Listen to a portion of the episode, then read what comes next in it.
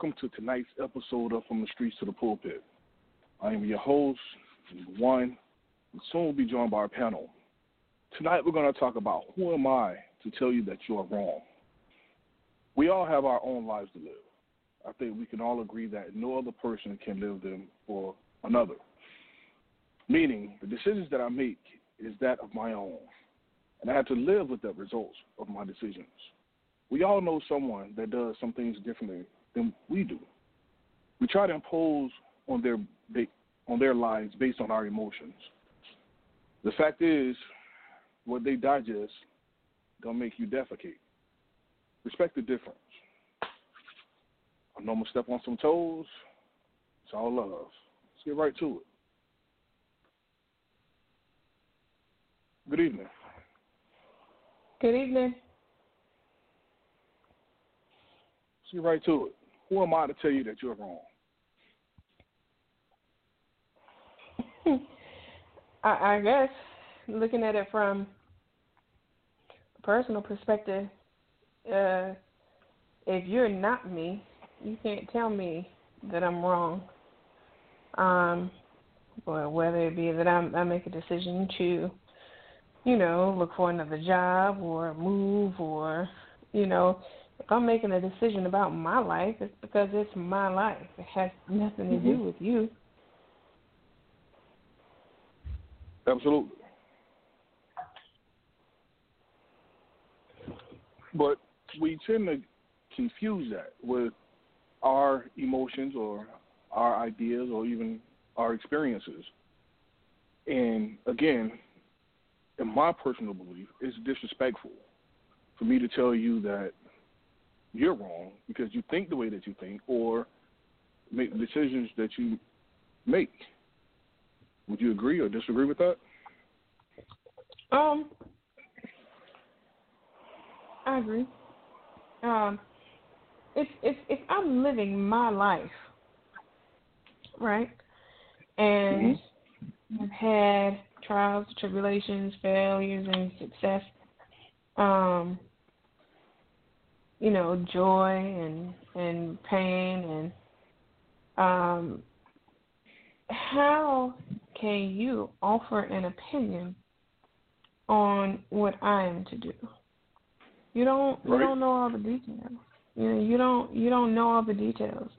Um, more than that, if if I'm making a decision to, you know, like the move, you know, personal experience when when it came time for me to move from one state to this state, um, I didn't consult anyone um, because one because I knew that it was God. God had his hand in it from beginning to the end. And I knew what I'd been praying for. You know, I've been praying mm-hmm. that that, you know, growing and closer in my faith, and I've been praying that whatever God has for me, He makes it plain and clear. Absolutely. You know, and and when it came time for me to make this move, um, it was plain and clear. So there was no consultations. I told people I'm moving, and that's just what it was. And some were, you know, everybody had an opinion. But the thing about me then and even now is I wasn't seeking opinions um, because I'd, I'd already had my answer that, that God had given me. So I was moving based on what God told me to do um, and what in the plan that He had for my life. So who are you to tell me that I'm wrong when I know the God I serve? Absolutely. Absolutely. I personally can't tell you uh, that you're wrong. I can only give you my two cents from my experience. But again, you don't know all the details of that to even factor that in. You can take it for what it's worth and make your decision accordingly. But people oftentimes get offended because you don't take – their opinion and, and make that something, if you will. And that's where the confliction come in, and that's is why you know you may get, um, you may remove yourself from certain family members or certain situations, just because it's easier that way. You know, I personally right. believe you mind your business and I mind mine. Right, and and you know the, the, the crazy thing is is that um, a couple of weeks ago, a sermon uh, a pastor spoke about um, on the mind, and and he had said this statement: parents, mothers, um, be careful of of what you of of how you guess bring up your children. You know, you, you um, because there there's it, basically it's almost like a fine line between control mm. and. Uh-oh. See what I'm saying? And then he said, you know, when you get to the control, you know, you you know you you can call that witchcraft. You know, um, and he spoke about that. You know, basically having control over the mind. So I say that to say, um, even as a child of someone, you know, like you can't allow your parents to have control over your life. Mhm. Okay. You see what I'm saying? Like they're supposed to raise you and train you up in a way that you should go, but as far as control, not even they get that. Well, let's so, bring in let's bring in our caller. I hear what you're saying, and, and I agree. Well, let's bring in our caller and, and get someone else's two cents. Uh, zero three four zero. Good evening. Hey, good evening, everyone. So yeah, who am I to tell you that you are wrong? Yeah, pretty deep t- uh, subject there. You know, for me, it's um, there's definitely a respect thing there, right? We got to respect each other's opinion and decisions. Um, there has to be a level of respect, and when you, if there is a reason for you to address someone's decision, whether it's corrective or just to speak on it or disagree with it, there has to be a, a level of humility there, and you got to decide, you know, how do you approach it?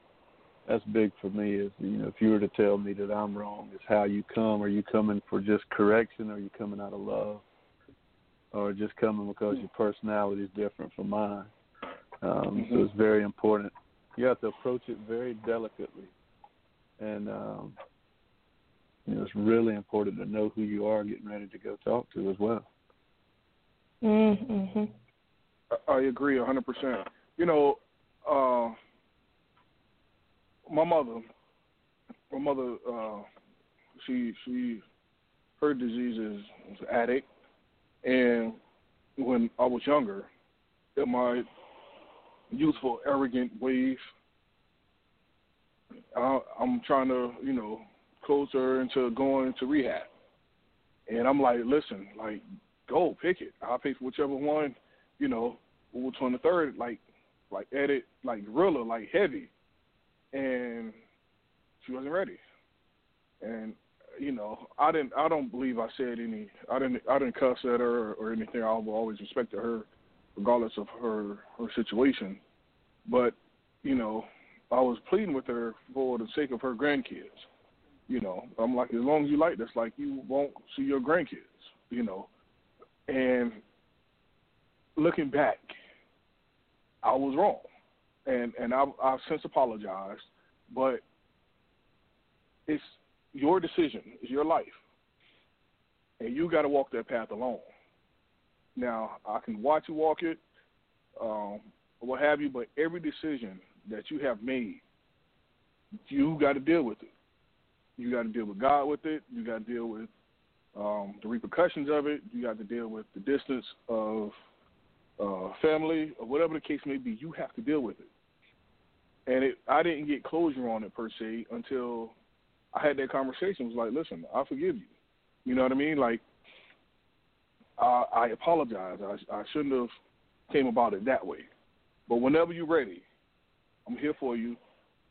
We'll be here for you as a family, and and I love you. And please stay safe. You know what I mean? So once I did that, I actually felt um, somewhat liberated about the situation because, again, of the way that I I knew I was wrong in the way that I approached it the first time. But I left the door open the second time we had the conversation about it. So whenever you decide you want to do this, I'm still here for you. You follow me? Because if you if I would have continued to go that way, I would have pushed her further and further in the opposite direction. Y'all with me on this? What's your thoughts mm-hmm. about that, Miss Quick? Um, I, I agree, and and I think I commend you on um, having that conversation to, um, you know, forgive her, but then I take apologize for what you said because you're right. You know, um, only she can decide what she wants to do with her life. Um, you can decide whether you want to be a part of it and to what extent, but you can't give her an ultimatum and make her choose between her life and you know seeing what we want. Right, right, right. Because you know, even if she wanted for herself what you wanted for her, um, if you've never been an addict, then you don't know how bad that demon is, or how mm-hmm. strong mm-hmm. that demon is, or how long. You know, because you know what do you say? Twenty-two days.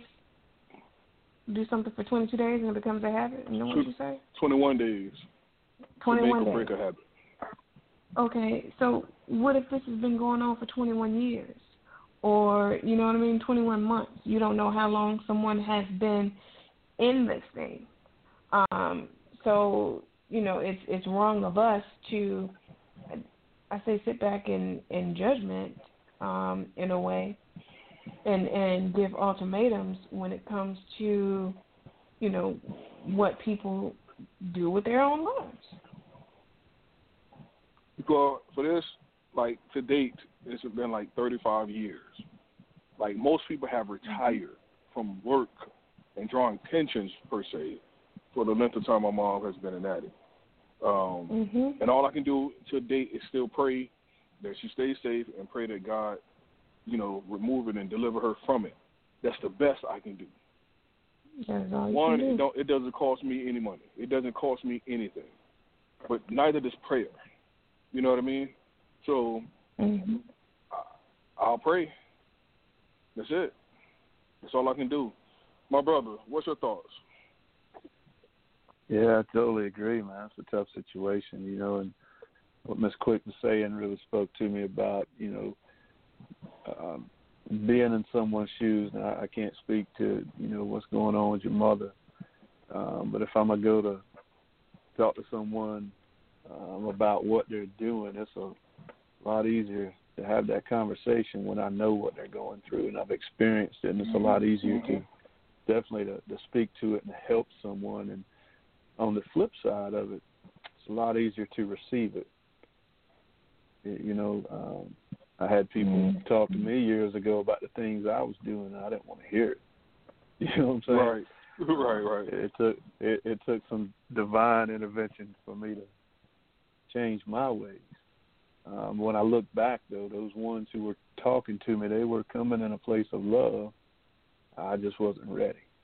Right? You wasn't ready. Um, yeah, but now I can speak to it to someone else that I see that's going through what I've been through.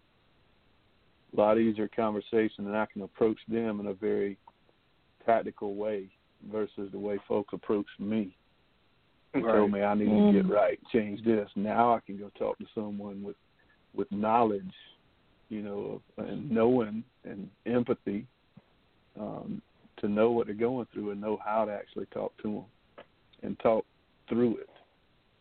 Absolutely. Versus you know talking at them. Absolutely, that's that's key. Um, and that's the part that we we we we we're looking at the, the issue right here. We're looking at post traumatic, right? So we're not even looking at the the cause of the problem.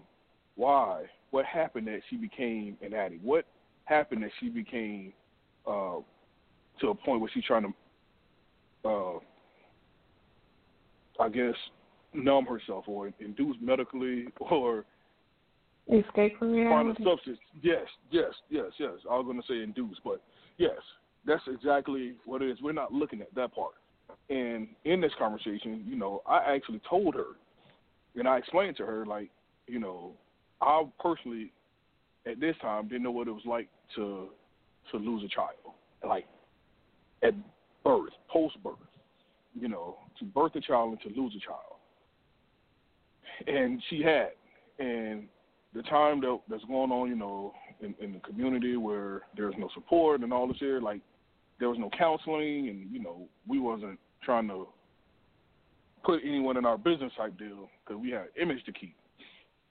Well, you turn to to what you know to to numb it. You know, the first time it, it numbs you, and the second time it numbs you, and every time a problem come about, then you constantly finding something to numb. Be it drugs, be it alcohol, be it sex, be it work, whatever. It's it's it's a substance, and mm-hmm. um, that's the part that we forget. For whatever reason, we don't want to talk about what, why, what is causing this person to do what they do. If only we knew, maybe it'd be a different type of respect with the approach. Mhm. You know what I mean? Like, because at that point, I think at that point, I'm sorry to cut you off, but it your approach at that point wouldn't be to speak about the habit or the addiction. It would be to to nurture and the the cause. Mhm. Mhm. You know, Absolutely. so in, in it's like when we when when when we don't know other people's stories, um, and just trying to speak to someone about their addiction, oftentimes, um, an addiction of any sort, actually, or issue of, you know, oftentimes we we're only trying to put a band aid on it. On a broken Whereas yep. if, if we if we take the time to understand what it was that got you here and deal with that, then I think we may be more successful in in helping that person come to some kind of healing. Think of it like you go to the doctor, they give you medication, they only treat the symptoms. They're not right. solving the problem. See what I'm right. saying? So so you go to the doctor and they're only going to treat the symptom of you sneezing. They're not whatever mm. it is they prescribe isn't going to to solve the actual problem the, that's causing the allergies itself, right? Right, right. So, so, uh, so in other words, don't meet a, don't meet them where they're at. Take them back to the beginning. Start at the beginning. Take them, yeah. Let them take you back you to, to where it all right, started. Right, right, right, right, right, right. I yeah. can dig that. Um, you My know, brother, and it's it's. I'm sorry. Go ahead, go ahead. No, please. No, I, I was about to say, you know, you can you can tell the the tree by the fruit. You know, if you you know if you if the tree drops an apple, then you know it's an apple. But when you go back to the tree, you know you you you have more knowledge of where the apple came from and how mm-hmm. long the you know the you know what I mean. You're going back to the root cause. But go ahead. Absolutely. I was going to invite my brother in for his. Give him some to give us some of his insight. Yeah. Yeah. Hey, that's that's we speak in the same language. I'm telling you, it's, you know, when you when you go with that understanding or try to gain that understanding, um, that's when you'll have the person to start to open up. I, I feel, um, and I can say that you know, just from personal experiences or whatnot. But it's definitely a key piece into uh, um, getting that foot in the door. Is when mm-hmm. when you're when you're speaking to someone versus speaking at them, they'll start to open up more. When they and they realize that you are coming from a place where you're trying to help, you want to understand, versus just trying to fix it, um, you'll you'll get a, a better result. I mm-hmm. I agree with that. I agree. I agree. I'm not coming at you from a with a judgmental eye. I'm just coming to right. trying to trying to look at the situation. Mhm. Hmm. Cool. Yeah. Cool, cool, cool. Miss Miss Quick, when you think of um, the respect of, of someone else's life and decision, I, although I know uh, for me, addiction, like seeing my mother go through this and being who she was and and, and all that good stuff, you know, uh, it, brought a certain amount of, of pain, certain amount of uh, emotional discomfort. What do you think about that? Do you do you take it personal? Uh, like, what's what's your thoughts on that? um. Okay. So personally, both my parents are alcoholics. Okay. Um, one of them may may admit it, and the other one is still full blown in denial. Right. Um,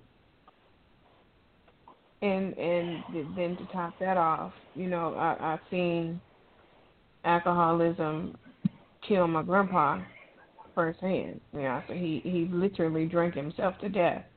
So, to an extent, yes, I take it personal because these are my parents.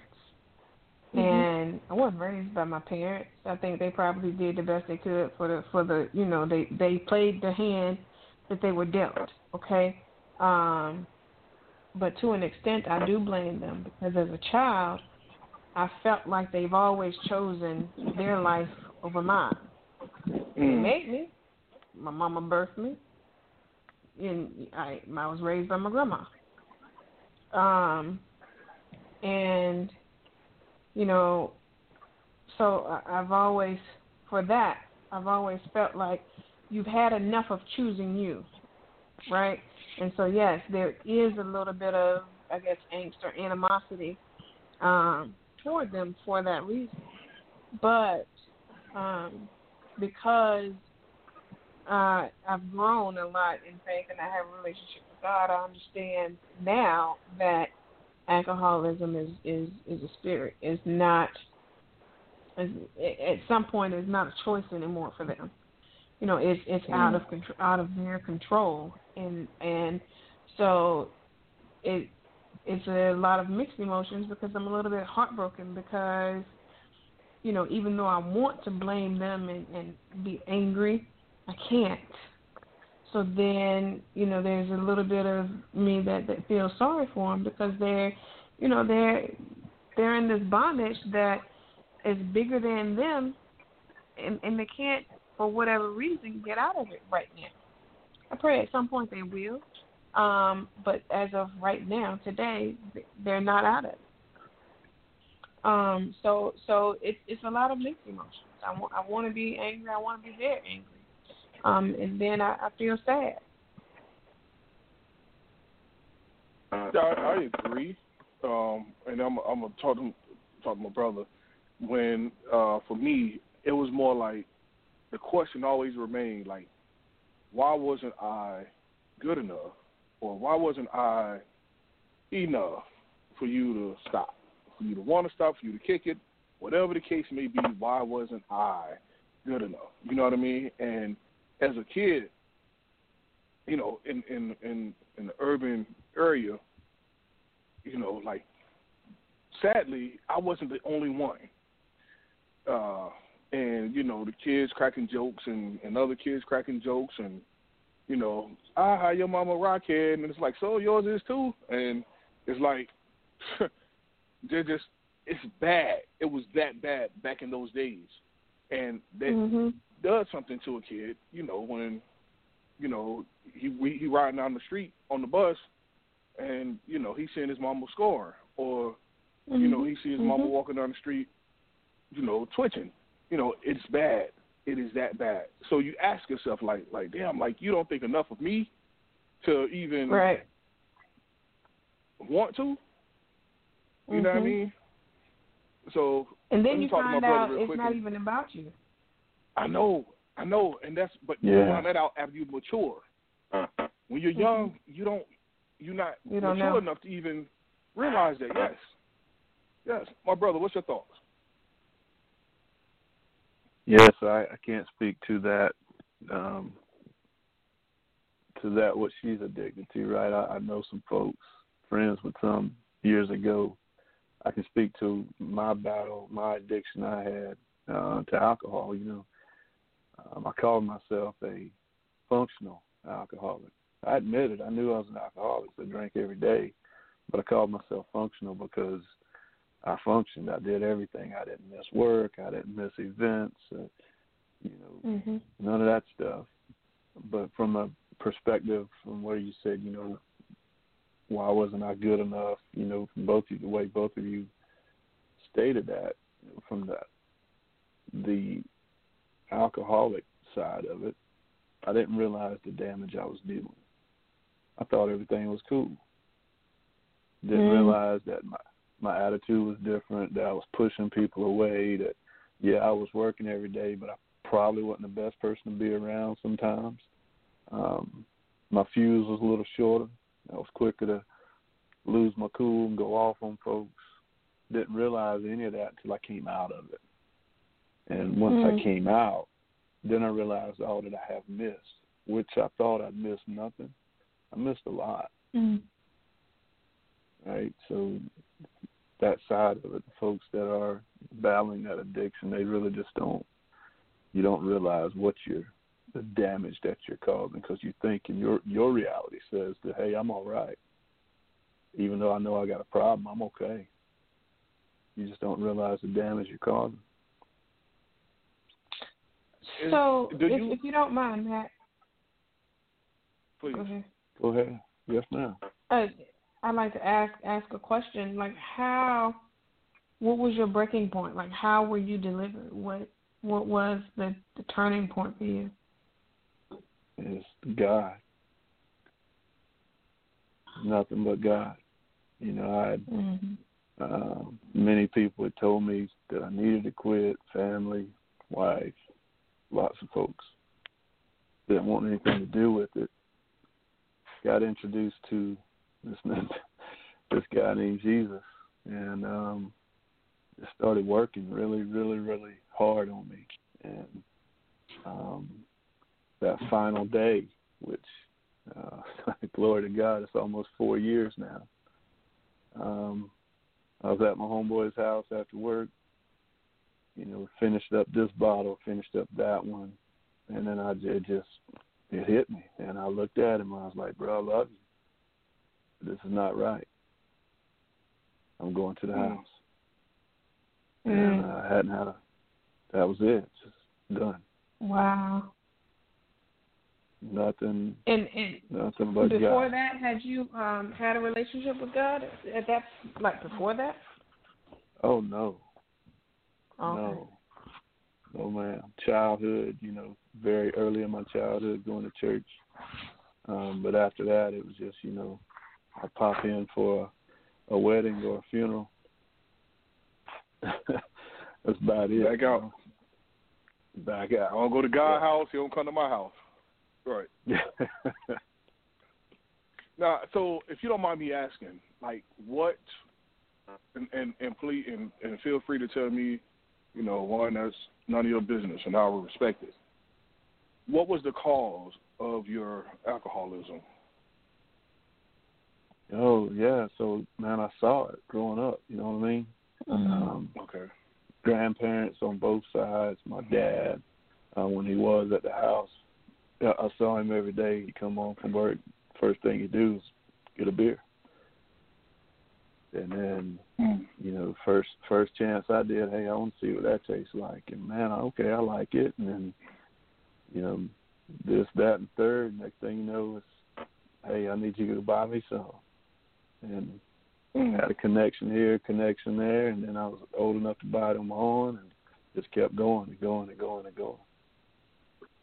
But mm. I saw that like everywhere. Like grandparents had a uh, a I don't a little hole in the wall uh, gas right. station.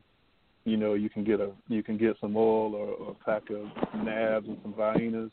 You can sit down and drink inside the store. I got it on that mm-hmm. side. My dad here, that's what I see.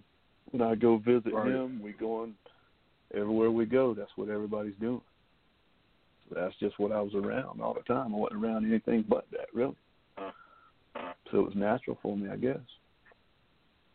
Mm-hmm. Wow, it's that's. Thank you. Um, yeah. Me, it was the opposite. Like because I saw everybody else do it, and I saw how it affected them. Now it's like, no, nah, I'm good on that. Like I'm not touching it. Uh, I don't want. I want no parts of it. Like because anything that controls them the way that it does for such a long period of time, the way it has, like I don't want no parts of that. Um, yeah. I grew up with with with the, with the alcoholics, and and that was and that's their choice. My mom, you know, my aunt was an alcoholic, and to her to her death, she drunk, and my mom would buy it, and everybody in the family was like, you know, you shouldn't buy it for her. And she was like, but that's her life. Who am I to tell her, you know, that she's wrong essentially, you know? and but the doctor said this. The doctor didn't tell me that. The doctor told her that. You know what I mean? So if she, I can't go by what you tell me, I can only go by what she tells me. The doctor, if she says she want to drink, then that's what that's what I'm gonna go do. Yeah, that's that was that was her situation. That was her mindset. Me on the other hand, you know, I feel the same way. Until somebody tell me, until the doctor tell me that they shouldn't or it's, it's doing harm, then I can say, listen, ain't, ain't it? Um, the doctor said that this this is doing you bad. Like I won't be the one going to get it for you. You know what I mean? Yeah, it's, it's just sure. that simple. You know, but yeah. So uh, that's that's me you know, personally. I, like I can't. I refuse to to to to start it because I'm afraid because it done took a lot of people down. And I I'm not saying I'm stronger or weaker than any, but I'm not gonna get in the ring with it and it's undefeated. For sure. Yeah, Mm. I've been there. You know, I saw. You know, so at that time when I'm coming up, I don't see really the the bad side, the danger. I, I don't see the the life and death of it, right? I just see it's everybody that's doing it's having a good time. There's music playing, people dancing, smiling, laughing, whatever. You know, really don't see it other than this mm-hmm. is something fun. Right. You know, and mm-hmm. to your point, you know, when I saw like my pop's grandfather, you know, when he he's on his you know last days with, for cancer or whatnot.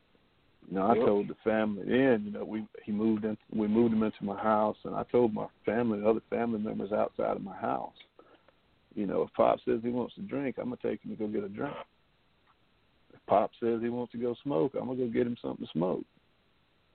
I'm gonna do what makes him happy. If that's what mm-hmm. he wants to do, I'm gonna do it. Now I'm not gonna go in and buy it for him. He's gonna walk right. in and buy it, but I will take him to where he needs to go to get it, if that's what right. he wants to do. Let's. I agree with that. I mean, again, mm-hmm. I may not be be right in that decision, and that, but that's mm-hmm. mine.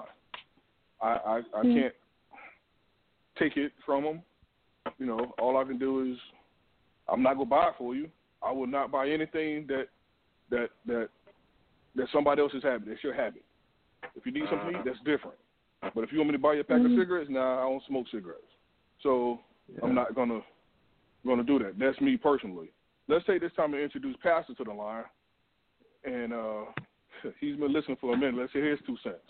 Good evening, sir. Who am I to tell you that you are wrong? Is the topic. wow, didn't didn't know what the topic was, but good evening, by the way, to everybody. He said, "Who am I to mm-hmm. tell you that you're wrong?" Yes. Uh, well, and you talking about as it's concerned to, are you saying alcohol? Are you concerning anything whatsoever? I'm talking about period. With your life, this is your life. The decisions that you make. Who am I to tell you that you're wrong? Well, unless you are, I mean, if you're a parent, then you got that responsibility and obligation. But outside of that, um, in what I have been called to do, it's not my purpose to tell you what you do wrong. It's my purpose to tell you what God requires. It's my purpose mm-hmm. to tell you what you know uh, what the right thing to do is. You know, but I'm not to to to, to beat you over the head with what you're doing wrong. Simply because the Bible said, and guess what? We've all sinned and come short of the glory. So I'm not going mm-hmm. to, you know, as soon as I beat you over the head or say that you're wrong, then you know that's like saying that I'm perfect, and I know that I'm not. So I don't have mm-hmm. that right. I, I don't have that right whatsoever. You know, I don't have I got that a question right. for you, real quick. I'm sorry, sir. Coach. I have a question. You said as a parent you have the obligation to do so, right? Yeah, but then yes, shouldn't have, it, it should yes. be like bi- communication is bi-directional. So as a child, shouldn't I also have the obligation to say, "Ma, like, it's, you know, it's killing you, it's it's, it's destroying you, it's it's hurting you." Like as a child, I also should have that obligation, shouldn't I? Um, it depends on the relationship. Of, you talking about the child back to the parent? Back to to, to the to the parent, yes.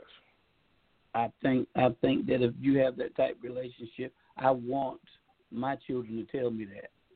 I could, I, matter of fact, I'll receive it quicker from them than I will from you because to know that they see me destroying myself, uh, it would cause me, I would think, to to make a change. But I think that's why so many parents hide their issues from their uh, children. They don't want anybody else can know, but I don't want my child to know. I, I just I just don't want them to know or whatever. So yeah, I, I think that would be a good thing to do.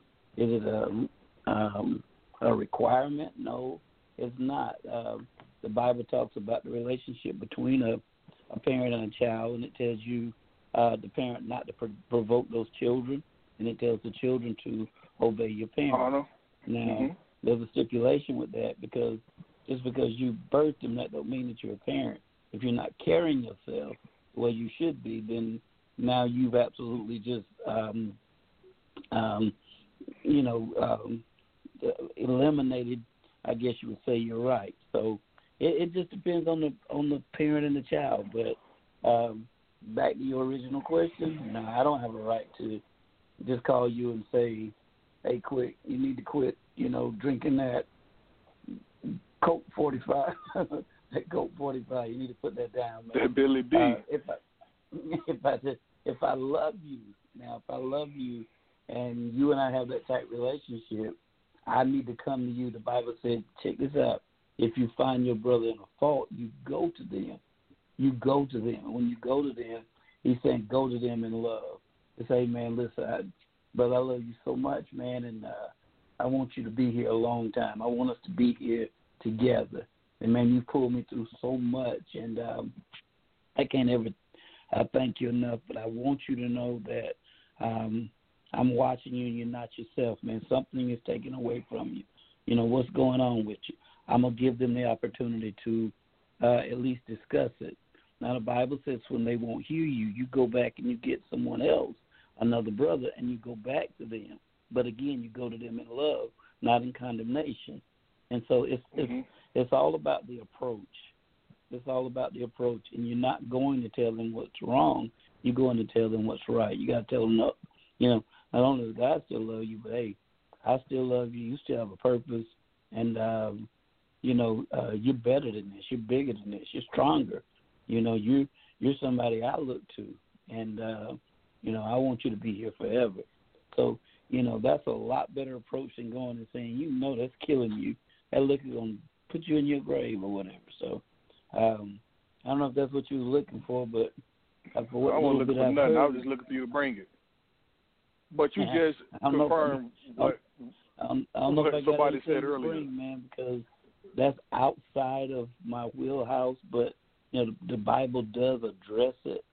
You know, the Bible does talk about you know uh, drinking alcohol or whatever, but it also talks about how to treat you know um, uh, each other the right way, or doing things as the Bible says decent and in order. That that's that's that's what I can bring to you. So I try not to just go and just beat somebody over the head and say, "Man, you need to stop sleeping around, you need to stop drinking, you need to stop this." I mean, I have to tell them this is what God expects. This is what God expects, and this is how we can do it. You know, whatever. So, um, you know, um, so that's my spill to this point. I got one more thing to say, but I'll hold that and see if it pops up later on. Well, well we was talking earlier, and uh, my, my my brother, I believe, mentioned you know of going of going to the person out of love, and I also had made mention that you know let's get to the root of the problem, and you and you kind of hit both of those on the head, you know, uh, unbeknownst to yourself. But I believe that that's that's the way, you know, because if you're going out of love, you want to get to the root of the problem. Let's let's have a conversation Definitely. of why you're drinking Definitely. in excess. You know what I mean? Um, and and it, and it's and that and that goes even to to family. Me personally, you will never ever hear me talk about a man and his wife. Once she come about, you say, "Oh man, my wife, man, she ain't cooking, bro." I would get quiet and be like, "Oh yeah, are you cooking?" And I'm like, like I'm not gonna get in that conversation because that conversation right there, beyond that situation, will still be in his head. So even when it can be done from a from from from a, a place of love, it's still gonna be in his head like, damn man, you know, quick said this and quick said that. Maybe he don't really rock with us or or, or he think this. And we also can plant the wrong seeds. You know what I mean? So when you move out of love, it's only coming from a dear place. But when you piggyback off somebody else who's coming from an ill place, that illness is what's going to spread like cancer. That's going to attach and it's going to grow over time and time and time. So to your point, everything that we do should be done out of love. You say decent and in order. I don't really quite know that part, but I believe and I know that if it's done out of love, it's going to be re- received totally different or hit different, as the young folks say. You're on it. You're on it. Miss Quick, so what's you'll your thoughts about that? Yeah, I I agree. I mean, you know, uh, I guess for me, I'm I'm with Pastor, right? You know, if if if I am doing something that it, that is hurting myself, um, I would want you know you, my children, to to tell me. Um, and at that point, I do whatever I can that's in my power to do to stop. I mean, because nothing in the world means more. Nothing, you know. Um, so you know, for me, I'd I'd, I'd want my children to, to to point it out, and you know, whether it's out of love or out of selfishness. If they come to me and say, "Mama, what you doing is is killing you," you know, or or "Mama is is, is killing us," then then it's it's a done deal. Mm-hmm. Um, if only was that easy. for me. Yeah, I mean, if it, I mean, if that, if if it was that easy, then you know, of course, the world would be a better place, right? You know, we wouldn't have all the all the demons and spirits that that's being fought now. Um, so, My brother, what's your thoughts? Yeah, I totally agree, Pastor. Just really confirmed what we were saying, you know, the approach, the love, and, you know, uh, having that understanding. When you co- when you go in love, there's a there's an understanding that you're you're trying to gain or you already have, and definitely going to change the reaction. And, and if you don't get it, as Pastor said, what we're called to do is to go get someone else and go try again. Uh, we are our brother's keeper, right? So we can't just give up. Um, and you know, it's, the approach. Um, the approach is key. I mean, you think about landing. You can't land the plane until you approach the runway, right? The approach Mhm. is um, is very very important. Very important. Now, when you when you see your brother in a situation, and and, let me preface with this, I agree with both everything that y'all have said. when you see your brother in a situation, and like you said, bro, like you're your brother's keeper. When instead of telling him, or instead of going to him to have that conversation about what's really going on, and you just on the Uh, either you enabling him uh-huh. or whatever the case may be. And I know that seems like a contradiction because I said earlier that I would be the one that go, that's my decision, that's me. But at some point you got to man up and say, nah, bruh, let's let's talk about this first. You know what I mean? Like you, you kind of gotta let's let's let's come out of love. Now I'm not gonna say we might have this talk on the way to the liquor store or on the way to the package store, whatever they call. But it's still an opportunity to have a conversation. So as a man, I believe it's our like you said, it's we're our brothers keepers. We have to man up and say, bro, let's have a conversation because like this is the second bottle you've had in two days. Like, what's what's really going on? What's causing you to drink this much? Do you agree that that it's not enough of us manning up? Is the reason why it has gotten that bad, or are we just enabling? Like, what is it, bro? Go ahead. You start with this one. yes, I, when I, I don't know if we're enabling. I think we're turning a blind eye, unfortunately, uh, and I guess that could be considered enabling because we're not stepping in to help. But oftentimes we get when we feel like we've uh, been delivered or, or we've reached our point where we're good now, we forget about others, and that's the downside to uh, the community, to the to the world, as Ms. Quick was saying. The world would be a better place. You know, we lose sight in that we have an opportunity to help someone change. Uh, we lose sight that that is my brother and I need to help him um, because we get to a point where we just become engulfed in what we've got going on, and we forget about helping others. We're not as intentional as we should be. Mm. Absolutely, Pastor. What's your thoughts on that? Are we man? Are we manning up or or enabling? Like, what, what what's going on? Uh, we're wimping out, man. Uh, first and foremost, we are supposed to help. Uh, um, others. The Bible tells a story about a man that says fell among thieves and he was beaten. I mean, beaten to the point of death. And several people came over and looked at him, but they kept going. They uh, fool with him. But then there was one man that stopped, and these men weren't in the same. Let's just say it was a black man and a white man. Let's say it was a Chinese and a um, Mexican, whatever. I don't know.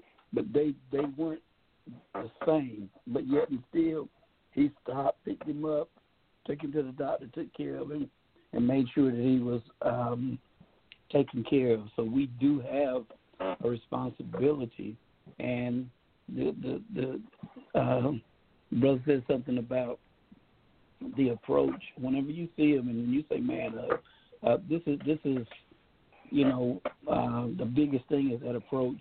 They're already, I think, in a sense, feeling guilty, and I think that when we go to them and we let them know. Now we got to give them an opportunity to to share what's going on. But I think you know to create that dialogue, you first of all let them know, hey, look, first and foremost, you are no worse than I am, and I am no better than you.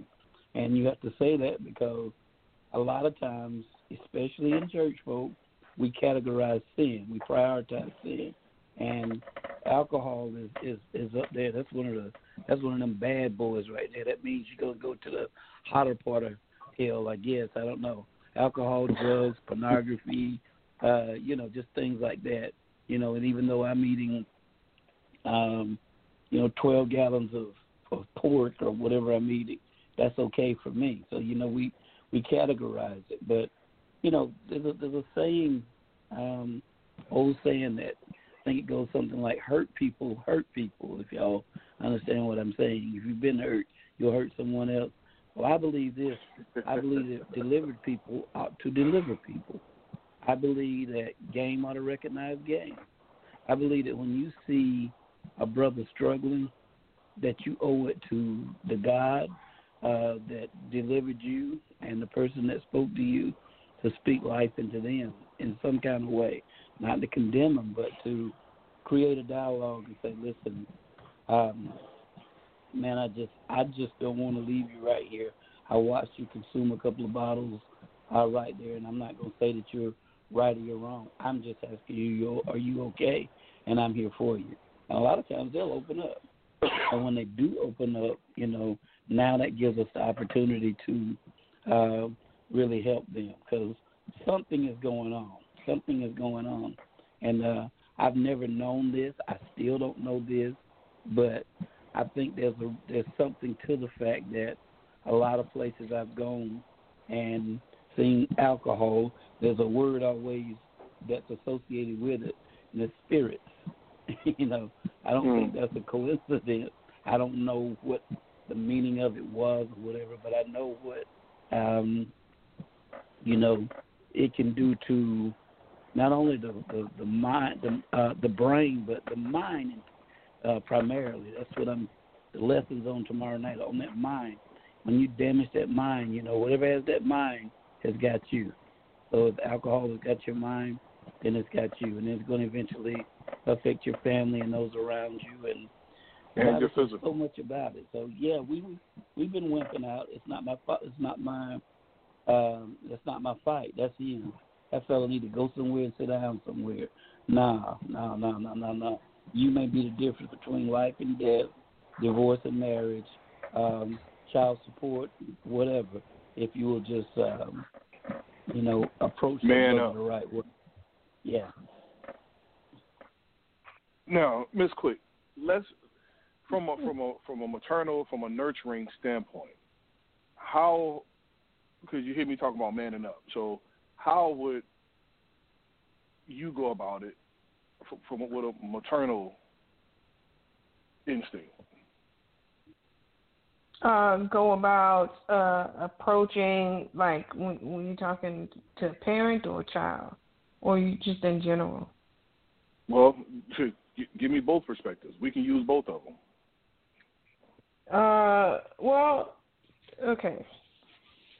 To my to my child, you know, it's it's a little different. You know what I mean? Because I mean, it's uh, what I'm what I'm trying to do is figure out, um, you know, get to the root of the problem. So, you know, and and even right now, like I'm I'm in more preventive mode than I am so I, I have these conversations and I ask a lot of questions to to see where my children's headspace is, um, and to see just just how they how things affect them.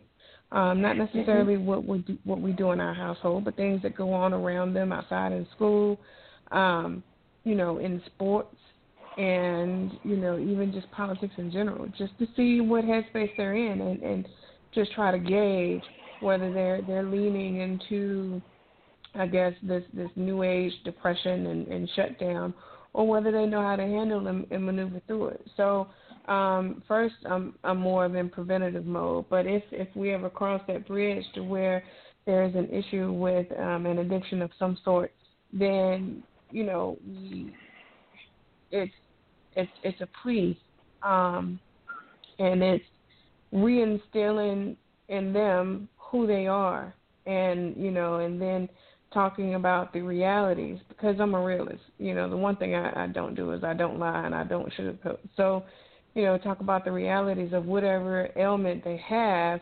um, what the what the end state may be, um, and if they and if they're ready for that. You know, like our son, um, we had a, I had a conversation with our teenager several weeks ago about dreadlocks.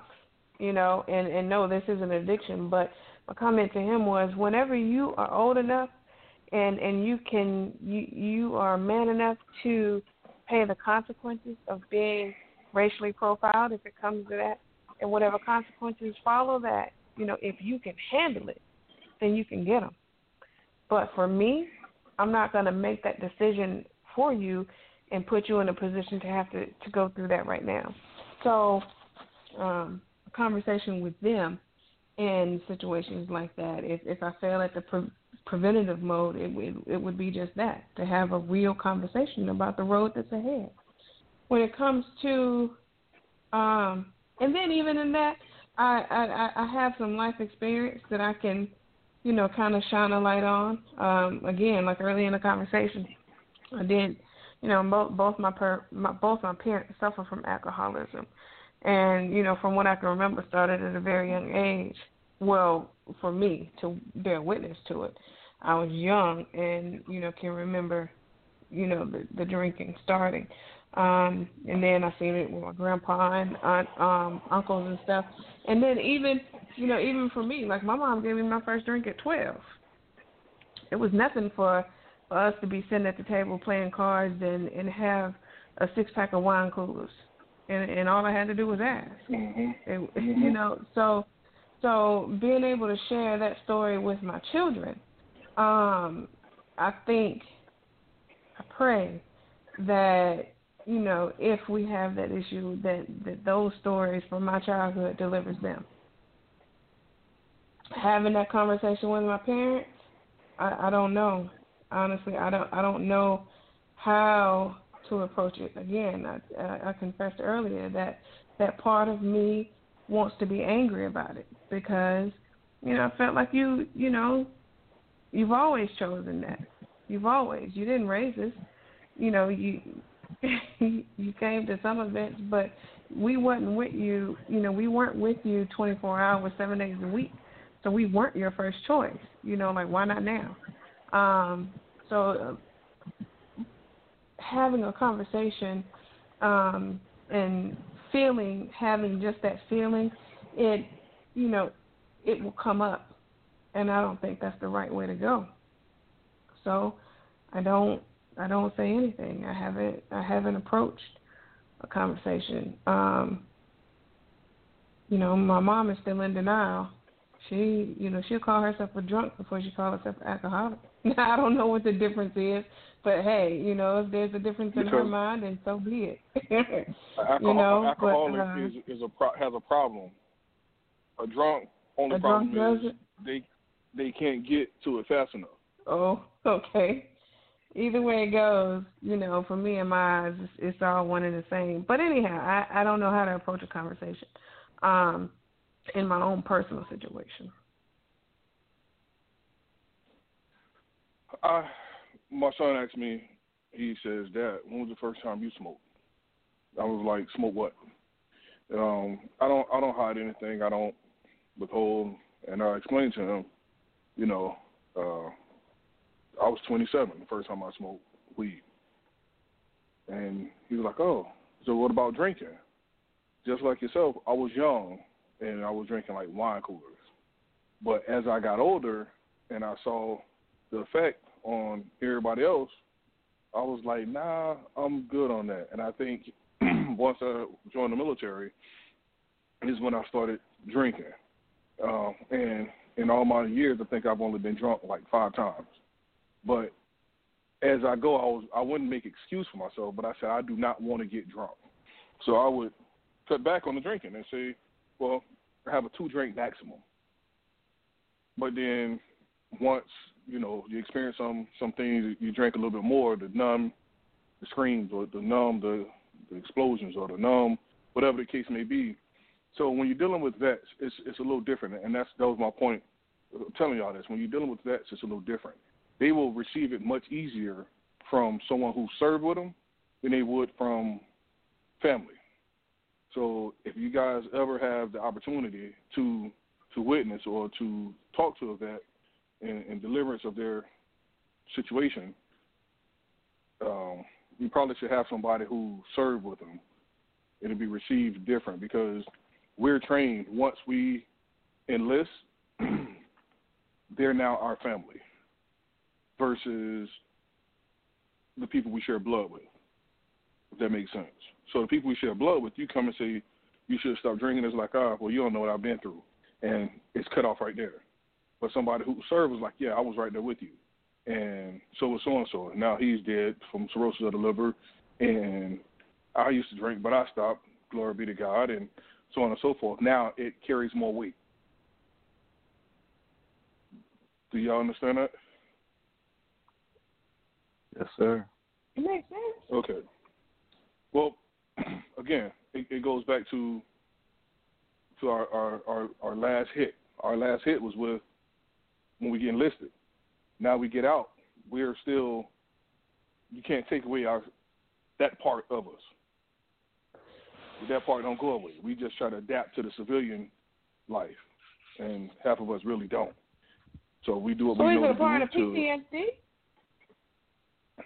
Well, of, of course, but you know, PTSD, you have to go again and get diagnosed and all this here, um, and you still don't. That still doesn't help with the screams. That doesn't help with the explosions. That doesn't help with anything else. Only thing it does is says you have a problem and put a stamp on it, Mm. send you a paycheck, and that's it. But no one, Mm. you got to get to the root of the problem. It goes back to what we just saying, getting to the root of the problem. You know, even my son said, "Well, my grandpa, he was just a cook." I said, "Well, the difference is when you see somebody every day, then they get killed in, in duty, in action, and you don't see them anymore. That affects your head as well." He was like, "Oh, I didn't think about that. I didn't know." So Mm. we we've we've had that talk. So in that regard, how do you approach somebody? That's How do you? And it's, it, from what it, from what you're saying, it sounds like you you almost can't unless you're a veteran, unless you again unless you've walked that walk. I mean, you know, it's it's I think it, it's hard to to approach anyone with with an addiction of any sort because you know um they can't see past their pain. And even though you know you're on the outside looking in and and because you're connected to them you know you're you being hurt by it as well. But i think when you approach anyone with an addiction they can't see past their pain. And um you know just being real not not only being a veteran but how many of us want to you know sit there and hash out the the life that we that we've lived, the, the pain, the trauma that we've suffered from. I mean, I know that that's ultimately that's what we're called to do because we, you know, when we speak the truth, we get delivered, and, and we also deliver other people. But you know, some experiences are too painful to to even speak. Um, and and you know, and, and if you're suffering from any type of addiction as a result of that, then you know the last thing you want to do is is to have a pity party. You know, you want to feel in control. You know, you want to feel like you have you still have a say so in in something that you that you do for yourself. I mean, when you're in the military, truth be told, you don't have to think for yourself. You do what your orders say do. They say march, you march. If they shoot, you shoot. You know, there's not a whole lot of thinking. You just you just doing. Seems like it's almost robotic like. And then after life after the military is is you got to think on your own two feet. Um, you have to make decisions. You can't just have somebody, you know, you can't just push the paper and have somebody sign it and and then have another person execute it. It, it doesn't work like that anymore. Um, so I it it I think that it's it's it's hard a delicate line um, from what you're saying, you know, to to approach someone in a situation of the sort. Well, I'll use that as an example. But remember, everybody has that situation. You don't know what anybody has gone through. You know, like I True. said, with my mother, she lost a child post birth. You know what I mean? Like three months. The, the, the, my sister was three months old when she passed from SIDS. You know what I mean? So Mhm. In a situation like that, you really don't know. So you can only come out of love, or you got to have somebody who's experienced in that situation to understand what Mhm. they've gone through. If I've never Mhm. dealt with that kind of stuff, who am I, or how can I sit here and say anything about it, if you will? Mhm. Would y'all agree, or help me out, clarify I for think me? you, I, I think you're right. Finding a commonality is important. I think, you know, finding a commonality in in any conversation um, is important. You know, other you know, otherwise it seems like you're coming from a judgmental standpoint. You know, um, so so it, it's like if you know if you can't relate to what I've been through, then how are you gonna help me get delivered from it? You know, or you know, so I think it's a it's an added bonus to find the commonality first. Um, if if a person will open up and do that, you know, if if if a person would just say, you know what, I I tried to to kick this habit, but I tell you, you know, I I went over to, you know, Timbuktu and and the things that I've seen, you know, like I I can't I can't hear a car go by um without trembling, you know, or you know, I can't see a Humvee without you know pausing for a minute or, or whatever the situation may be. Um, I think that person has to be willing to open up in order to to be saved you know, well not not saved literally from it, but you know, to to to start healing and to start trying to to get past that demon. Um, but again, I don't think it, it doesn't happen until they're ready for it to happen. You well, that's what you I'm drinking. to be ready to let that's why go. I'm drinking to keep from having to. That's why I'm drinking to keep from having to talk about it, um, to keep from dealing with it. That's the reason why I'm trying to numb myself. You know what I mean? Because remember, it's it's Yeah. not necessarily about the the, the the the particular substance. It's more so about the initial, the roots of the situation. I, I I get that, you know, and and again, you know, for for me, you know, I I had my first drink at twelve, right, and and so that was what what my mom and I shared, and so at any given moment when I was with her under her supervision or visiting for a summer or whatever, um, we drank, okay, and this path continued for a good mm, I don't know six, seven, eight years. Um, every time I was around her, even when I went to school, you know, we want to get drunk. We couldn't. Eighteen couldn't buy liquor. We went to her house and she went and got it, whatever it was, you know. Um, and and that's what she allowed. But that was how that was how we connected, you know. And when I was drinking, our connection was you know was good. We were mother and daughter.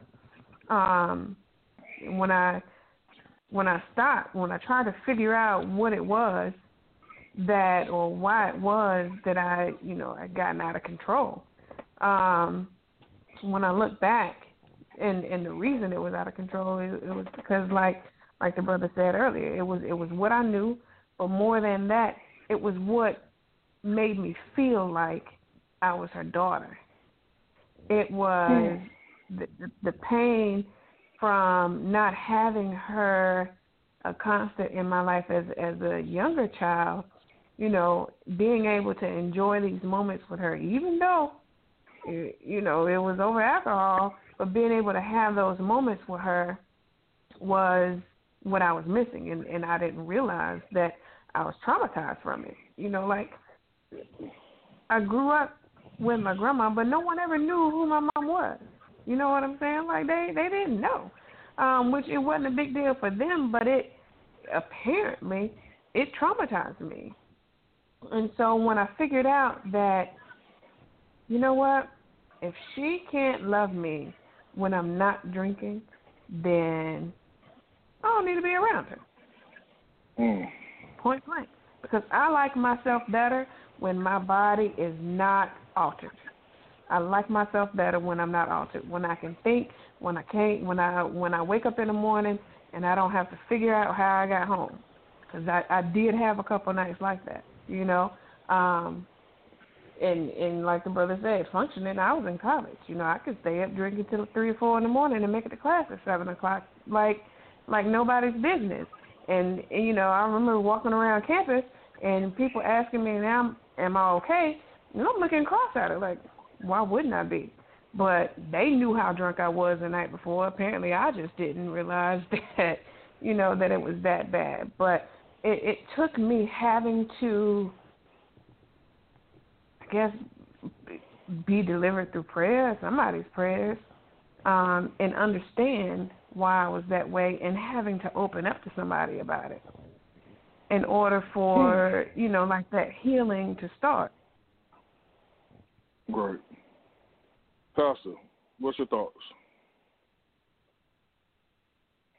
Well, you know, I got to come at it from my from my angle. That's the only one I have, to be honest with you. So, if you guys want to cut me off, that's cool and everything. But you know, uh, there, there's a story in the Bible, and it's it's funny because this one man was he had a he had a problem. He had a major problem. You know, um, he couldn't walk. The Bible said he had palsy. Okay, and there were four of the men. They never said a word to him. They just saw that he had a problem, and they made up in their mind. Listen, regardless to how long you've had this problem, it don't matter. You know, uh, you don't have to tell us about the problem. You know, I'm just gonna flat out take you to Jesus. Now, I, again, I'm not against um, Alcoholics Anonymous. I think that's a great organization.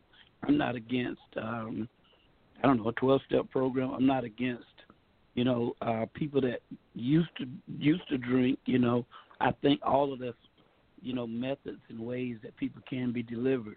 But this man had a problem.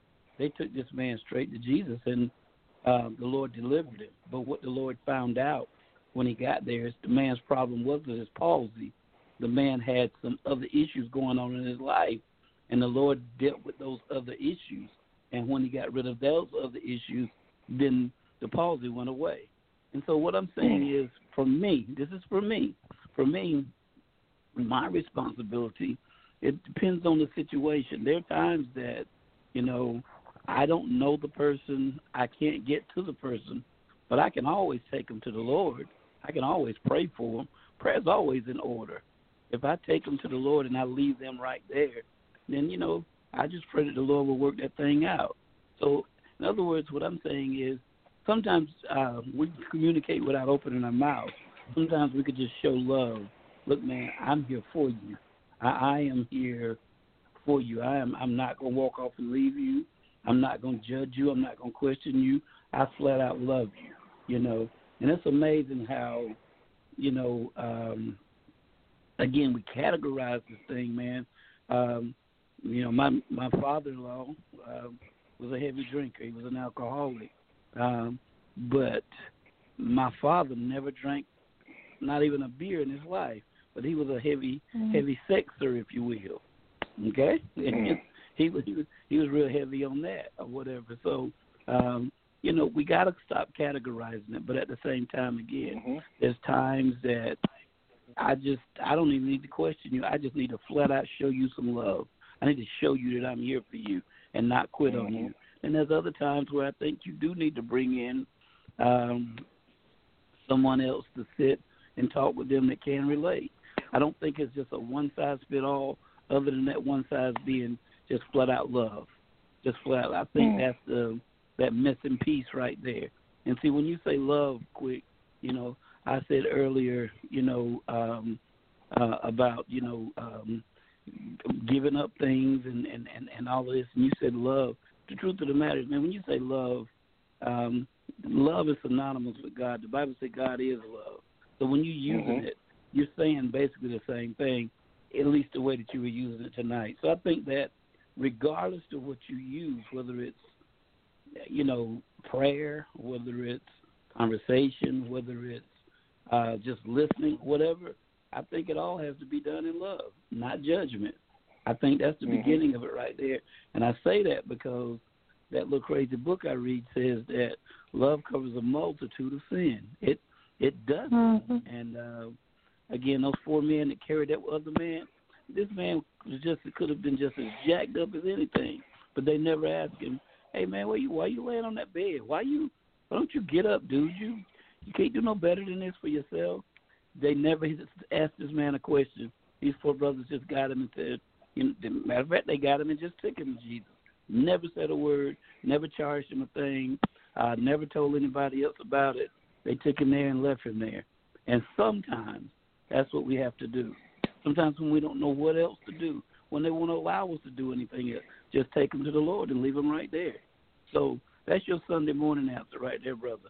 I don't know about the rest mm-hmm. of the week. Well, if it's good on Sunday, it's, it's Sunday the start of the week, so If it's good on Sunday, it's applicable all the way to Saturday. We'll take it. We we'll appreciate it. My brother, what's your thoughts? Hey, so I think um, you know what's important for us is is really what we've learned through what we've gone through, right, and what we do with it now. So, um, Ms. Quick was telling just really, you know, she was giving a testimony right now um, about what she went through, and I'm sure that her her path in life now is changed by what she went through, and and she's changing. You know, people talk about generational curses or whatnot, and you know, there's got to be a break somewhere, right? So she broke it, and I'm sure she's bringing up the children in a different manner than she was, and you know, now she has this this story. Um, and she can use that story to better other people. Uh, your story about the military and things, you're absolutely right. I couldn't, I couldn't, you know, sit down and, and try to relate to what a vet has gone through. But when I was in that situation, or if I've ever put in that situation, I got a phone number for one now that I can call. Look, man, I need your help. Can you talk to this brother? Um, so what we do with it now, I mean, the testimony is um, wow, there's so much power in testimony. Um, you know, that's I was brought in my mentor, who's no longer with us. That's what caught me because he told me how he was delivered, and the things he was delivered from was the same things I had gone through or still going through at the time. Um, so that man, it's important that we, you know, that we learn from it and we're intentional in our use of of what we have. You know, we may not be able to um, get up and, and preach or call someone to the altar, but man, we have a, a, a powerful testimony that can introduce someone to Jesus and change their life. I agree.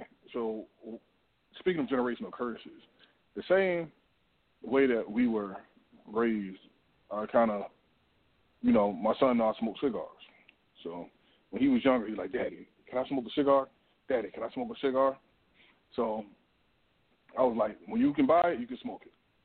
So one time he actually held, saved his money, and he was like, I'm gonna go buy a cigar. I'm like, um, okay, cool. If they sell you one, you can buy it. You know, so I, I go to the humidor to buy a cigar, and he was like, nah, but what I'm gonna do is give you. It. So they gave him a gum, a cigar like gum, whatever.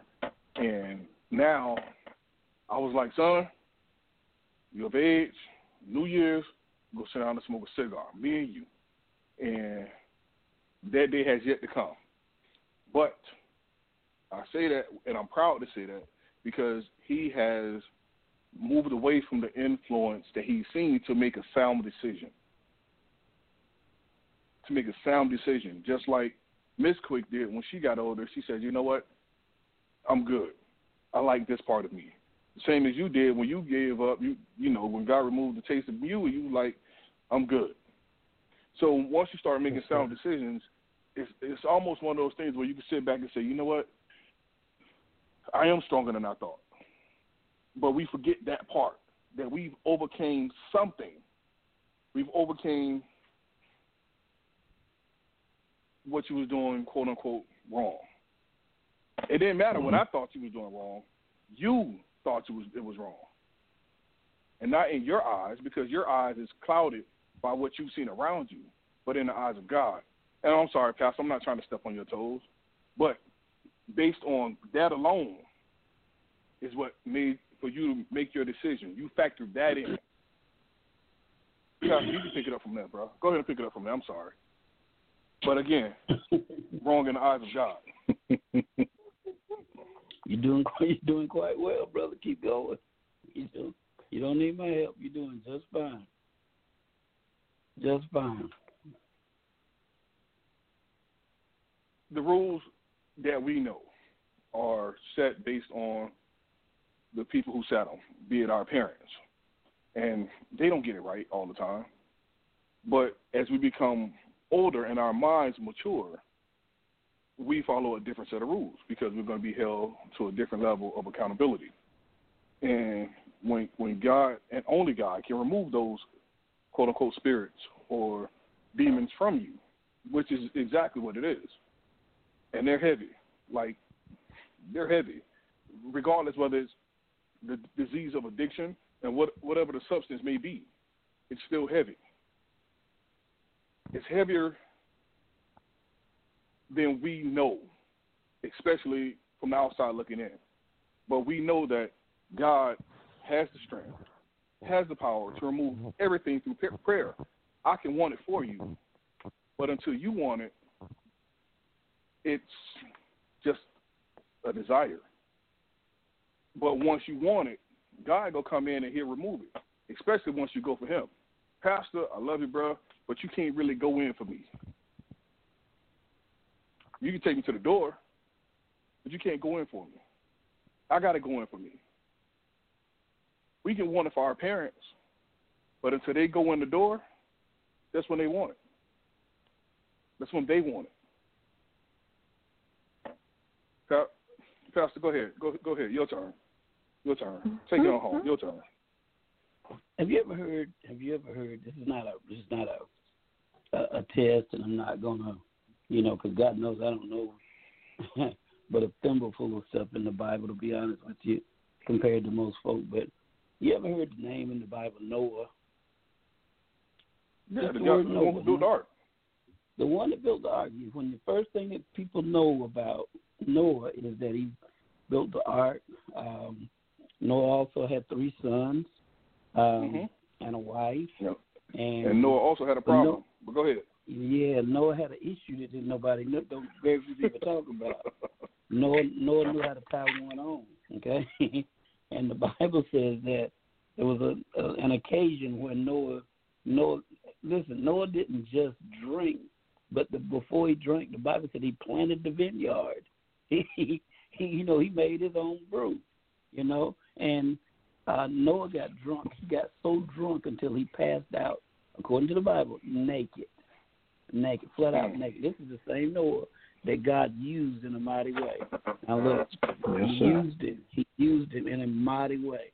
I want everybody out there to know that, man. Listen, if you have this issue, if you're dealing with this, don't think for a second that God can't use you. Nobody that God is using is perfect. Everybody has flaws and issues and and and and everybody got some stretch marks. I promise you that. But what this is what part of the story I, I want you to listen to. After Noah got drunk and he passed out, there's two ways of handling this thing. And his children came to him, and this is what happened. One of his boys saw him drunk, his daddy drunk flat on his you know what, and his son began to just laugh at him, literally just laugh at him, make mockery of him. But when you're laughing, you're laughing out loud. If there's anybody else around, you know, that's going to cause them to come and look and judge you and all this, that, and the other. All right? So, but then the two other brothers, what they did was the Bible said that they, you know, knew their dad had gotten drunk and he had passed out. They went and grabbed what amounted to a blanket, and they didn't even face him. They turned around backwards and walked backwards towards him and covered his nakedness covered his drunkenness, and never discussed it another day with him. See, that's what I'm talking about right there. Maybe the person does have a problem, but one of the reasons the problems don't get solved is that we don't handle it the right way. Out of sight, out of mind, we laugh at them or whatever, but some kind of way we got to learn to, to, to cover them. Let me tell you about another man in the Bible. His name was Lot. And uh, we always know him from, I mean, he's, uh, his wife is a little better known than he is, because she was the one that supposedly turned to a pillar of salt. Now, Lot was living in this place called Sodom and Gomorrah, and you know people talk about that, but that ain't what I want to talk about. But the Bible said whenever he got to a certain point, um, he and his I mean his two daughters talked among them, each other and got her daddy drunk and went in and they slept with their daddy and got pregnant by him. You know, I'm just saying, alcoholism is not new. It's not, you know, exclusive to people that don't know God or that God don't love. No, alcoholism is a problem, just like anything and everything else. And and I, I want everybody to know that. And I want everybody to have compassion on folk that do have a drinking problem. And I want everybody to have uh, that has a drinking problem to know that Everybody's not going to judge you. Now, listen, I don't always handle it uh, the right way. Being on here with y'all tonight, honestly, has really helped me more than you know. And the reason I say that is because I've got two people that are somewhat near and dear to me, and uh, matter of fact, two of both of my family members, and um, I've got to reach out to them, and I've been doing it, but I've been using the wrong bait. If I'm using a, I can't use no net on the edge of the water. If these people out there in the deep, that's where I got to take my net. And so, in other words, um, in listening to y'all tonight, I got instructions on how to handle one of them. So this call has been beneficial tonight. I don't know who else is out there, but hey, I want you to know first of all, God still love you, and uh, I promise you, I'm not going to judge you. I love you just as much. Because to be honest with you, just like you don't want to talk about your alcoholism, I don't want to tell you about the issues that I got. I'm ashamed of them. I'm embarrassed by them, and I'm struggling to get rid of them. I'm struggling. It's a daily, absolute fight, you know. But I know I'm going to get there. So, you know, I, I just wanted you to know that there are people in the Bible, quote unquote, holy people that did great things and boy, they could tie one on with the best of them. So just wanted to give you that little spiel, brother. That's all. Well, that's not limited to just alcohol, but just addiction. Period. Um, yes, sir. Because that is that is a that is a disease that there's essentially no cure for, except for God. Um, there's no medicine. There's no other substance it's only God. I'm gonna leave that right there. and I'm gonna pass it on over to Miss Quick and see what she has to say. Miss Quick. Uh, I, I think you're right. There's no, you know, there. It's it's it's God. It's I think it's it's a cold turkey kind of situation. Um, you know, like Pastor said before, you know, nothing against AA and different things like that but I think it's a cold turkey situation. It's um, deliverance from God by God, and and it's immediate. It's it's it's like as soon as the light bulb comes on, it's that's it. It's a matter of flipping a switch. Um, so you know, again, it's it's I think it's something that that we need to be in prayer about, and I, I myself need to be in prayer about it too. Because again, you know, like I I, I have real life situations um, that at, at some point I need to, you know, have conversations. Um, don't know where they're gonna start. Don't know how they're gonna end.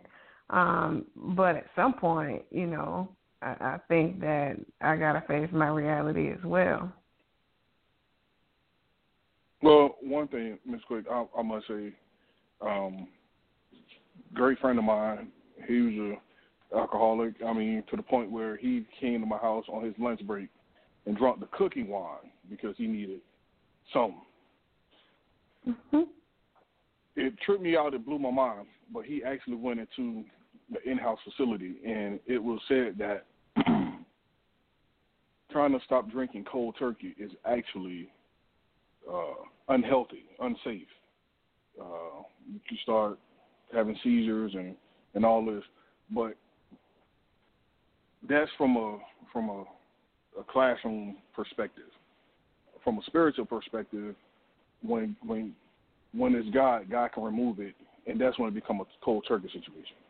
So I just wanted to clarify that when it's of God, it, you can do it cold turkey because He's going to do it in its entirety when you go through man, it's it's a situational, it's a step by step. It's a gradual situation. Um, I'm gonna talk to my brother real quick and see what he has to say about that. My brother. Hey, living witness, man. Took away the desire, taste, all of it. Um, there was a greater calling on my life than what I was doing. That's that's that that realization that hit me almost four years ago you know, and um, I couldn't stop it. Nobody else can stop it, but God. And I give Him the glory for it. At what point you knew you had a problem, though? I mean, you at some point you had to recognize you had a problem before you can would stop. So my, you know, man, it was just I, I'm, man, I keep looking at the clock and ready to get off. When I get off work, that's my first stop, you know. Um, and then at, Sure. at the end, my, the end point of it, that's you know, I kept it with me all the time. It was in the back of my truck every single day. Uh, a fifth of tequila and a case of beer. Every single day. Walk out to the truck, crank the truck, open the back, open the cooler, get the fifth and get two cans and go take a ride. It was just every day. I mean, I knew what I was doing. Um, I knew it wasn't good for me, but hey, that's what I did. Had no desires to stop. Now I have no desires to start. No That is, uh, again, that's that's amazing. Um, I have the utmost love and, and respect for the entire process, but the end game, I'm I'm more, you know, ready to present a trophy to you uh, Oh, for man. the four years, but I know that. Uh, I guess God is more deserving of the trophy than you. Absolutely. But, uh, it's it's just a beautiful thing to hear. It is definitely a beautiful thing to hear. Uh, Pastor, what's what, what's your thoughts? Oh man, Well, there's a there's a scripture that a lot of athletes use, you know, and, and there's nothing wrong with it. I think it's great that they use that. And it says something to the tune of I can do all things through Christ who strengthens me. And it's a it's a it's a good scripture, you know. People use it for, you know, just popularity reasons, but it's it's power in it. What it's basically Mhm. saying is there's nothing I can't accomplish, but I know where the strength and the strategy is going to come from. It'll come from God, you know. So, you know, that's what we've got to understand. Yeah, you can do it. Whatever you're dealing with right now, you can do it, but you have to get that strength from God, and the strength means, um, you know, the plan, the strategy, the the, the program, the, the right people, whatever. But you can do it. You know, you got to stop saying you can't do it. You know, the question is, do you want to? Uh, you said earlier, quick about okay, um, I can only take you so far, but you got to go through the door. Those same people I was telling you about in the Bible, they got him to Jesus, but you know it was between him and Jesus. Then they can't. There's some one thing you can't do for somebody. So you can do it. I, I you know, um, brother on the phone is letting you know it can be done. But you know, like you just said again, uh, I want to give you a trophy, but I guess it really belongs to God. So yeah, you can do it. You can do it. There's no doubt that you can do it, but you're gonna have to, um, you know, have to go to a little higher authority and a higher power, and maybe he will use a a, a 12-step program. Maybe he will use uh, Alcoholic Anonymous. I don't know. Whatever he chooses to use, that's fine. But I just want you to know that you can do it. So when instead of saying I can do all things through Christ that strengthens me, I can stop drinking through Christ that strengthens me. I can stop Hmm. smoking weed through Christ that strengthens me. I can stop, Mhm. you know, sexting unlawfully through Christ that strengthens me. I can stop wasting my money through Christ that strengthens me. I can get out of debt through Christ that strengthens me. You know, that's the way we got to look at it. And, and once you Mhm. break it down like that, you understand. I don't have to put forth all the effort. I don't have to fight this demon by myself. You know what? There's one greater than I. There's one stronger than I that can give me the strength day by day just to say no, to go to that same truck. You know, I don't know what this brother did when he went to that truck the first time and there was no tequila there and there was no beer there. Mhm. I, I you know, I'm sure there was something somewhere that you know probably was trying to tell him or, or whatever, but because it was the Lord that delivered him, you know, he was able to keep going. Me, I would have had to sell the truck, leave the job that I was on, I, you Mhm. know. But again, he did it God's way, and, and and that's the way it is. So we got to stop saying that we can't do this and we can't do that. In your own power, you can't. You just, just that's why you haven't done it yet. You you can't do it, but with Christ you can. You can you can do it. The question is, do you want to? Do you do you want to? And uh, if that answer is yes, hey man, I tell you what, I'm on the phone tonight. I'll stay on here extra time just to talk to somebody and pray with somebody. Listen, you can't do it with my strength. All I can do is just love you and encourage you. But mm-hmm. you know, the one that I'm talking about, he'll meet you right where you are, and you're no worse than anybody else. Everybody on here tonight is an ex something. You know, mm-hmm. no matter who we are, we are an ex something, and uh, it's the only reason we're an ex is because God in His own way delivered us, and He'll do the same thing for uh, for you. So, my brother, my sister, whoever's listening, don't you drop your head and say it's too late. Don't you uh, look around and say it was because of this, that, and the other. You know, um, because yeah, there is something behind it, but guess what? There's something behind it. The thing is behind, and that's God. He's back there too, and uh, and He can get you squared away. And however long it takes, that's on Him. He can do it immediately, or He can do it in a process. But I do know that whatever He starts, He will finish. Well, if it, I agree with you, Pastor, and I'm a, I'm a, I'm gonna pass it on over to Miss Quick. If it make anybody feel any better, I'm a few X of something. so Wow, that's good. We we're no we're no better than anybody else. We're no better. If God can do it for us, why not you? Miss Quick, what's your thoughts? I, I, he was saying something then. You know, he, through Christ, I can do.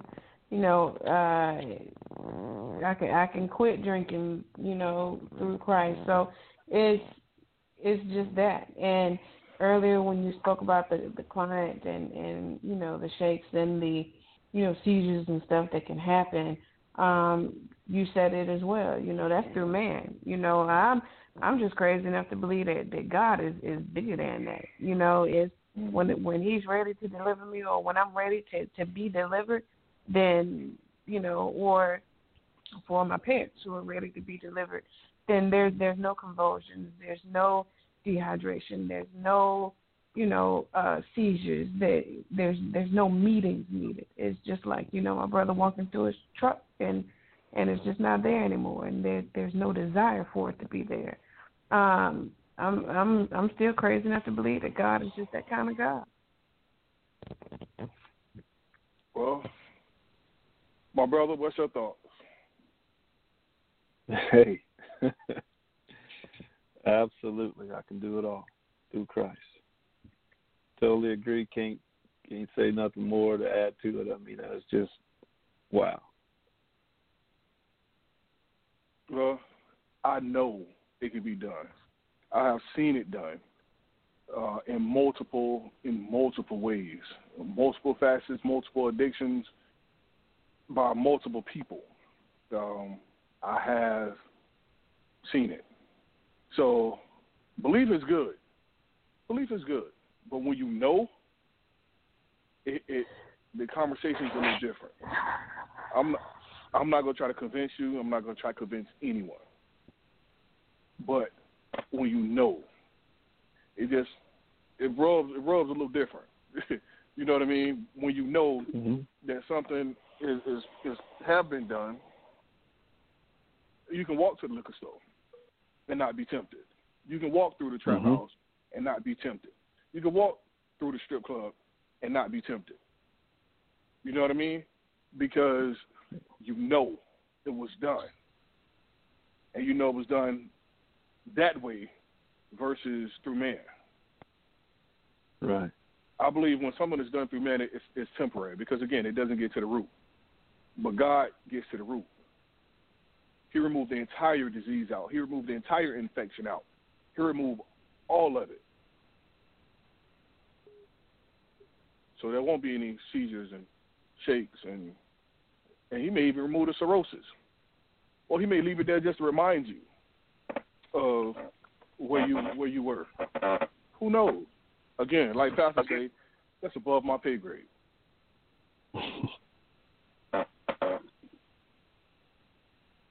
So I'm, I'm, I'm gonna throw this up to Pastor real quick and let him alley hoop it, and take us on home. Pastor, what's your thoughts? Man, I'm gonna tell you, I am so blessed tonight. Um, you know, um, these are the type conversations and discussions and messages that need to take place in the church. But I am so thankful for this platform, you know, to know that, you know, listen, man, God never told me people were going to um, come to the church. He never he never told me that. He told me to go ye therefore and teach all nations and whatever, whatever. And so I am so grateful and so blessed to to know that this is going out. We don't know who's listening. We we don't know, and it really, honestly, just don't matter, you know. And uh, uh, I'm just so thankful to hear what I'm hearing coming out of everybody. The honesty coming out of Miss Quick, um, the realness coming out of uh, Quick, and the testimony coming out of my brother. Just saying, listen, I've been there, and it ain't been that long ago. And uh, so I'm just I'm just thankful, man. I'm thankful to know that God is able. I'm thankful to know that when God does something that um, He doesn't finish. I mean, He doesn't leave anything. Uh, I've been, you know, around people that had surgery and the doctor come out, and this is one of the things that I remember him saying. Usually, when it's cancer, we're convinced that we got all of it. We we we we sure we got all of it, but you know they don't know for a fact, but they feel like they got all of it. Let me tell you, man, when God get it, He get all of it. He get every bit of it. He don't leave no. The Bible said when they walked across the the Red Sea, when they parted the waters, that there wasn't even any mud there. He dried it so that he wouldn't carry any residue with him. Let me tell you, when God finishes with you, there won't be residue. Miss Quick said something that um, really, honestly sums it up for me.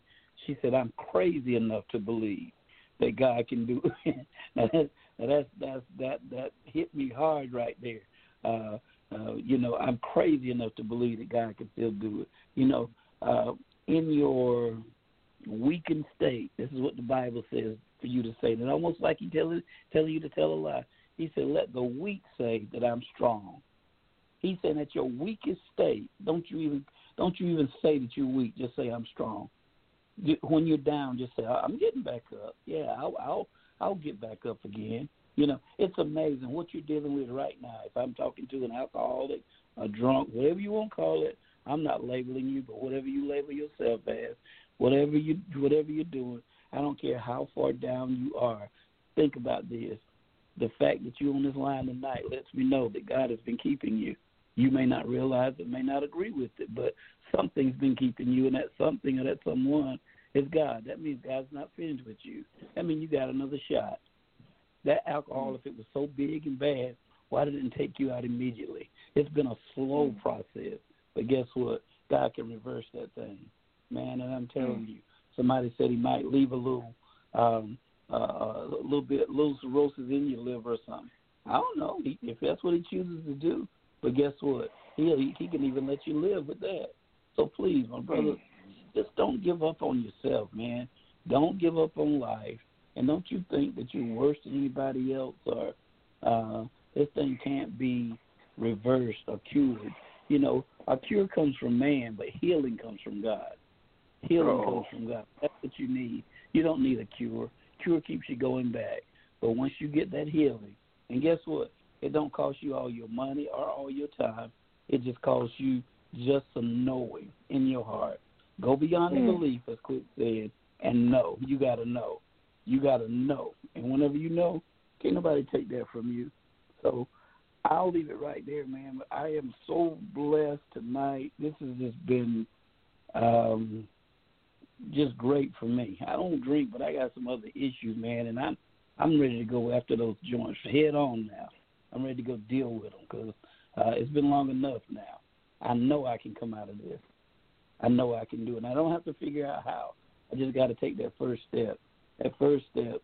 You know, when you play sports quick, uh, I used to be a sports fanatic, man. Played, I mean, I just knees and ankles still hurt to this day, man, because I played so much. But when you're playing the outfield in sports and they hit the ball, the first step you take makes all the difference in the world. You never step yes, towards where you hit the ball, you got to take a step back first. And when you take that mm-hmm. step back, you get a chance to to analyze everything and, and get yourself in the right position. So uh, tonight we're gonna take a step back and we're gonna say, God, you know what? You got this. You got this. Yes, sir. You got this. Yes, sir. And I know you got this. No doubt. I know you got this.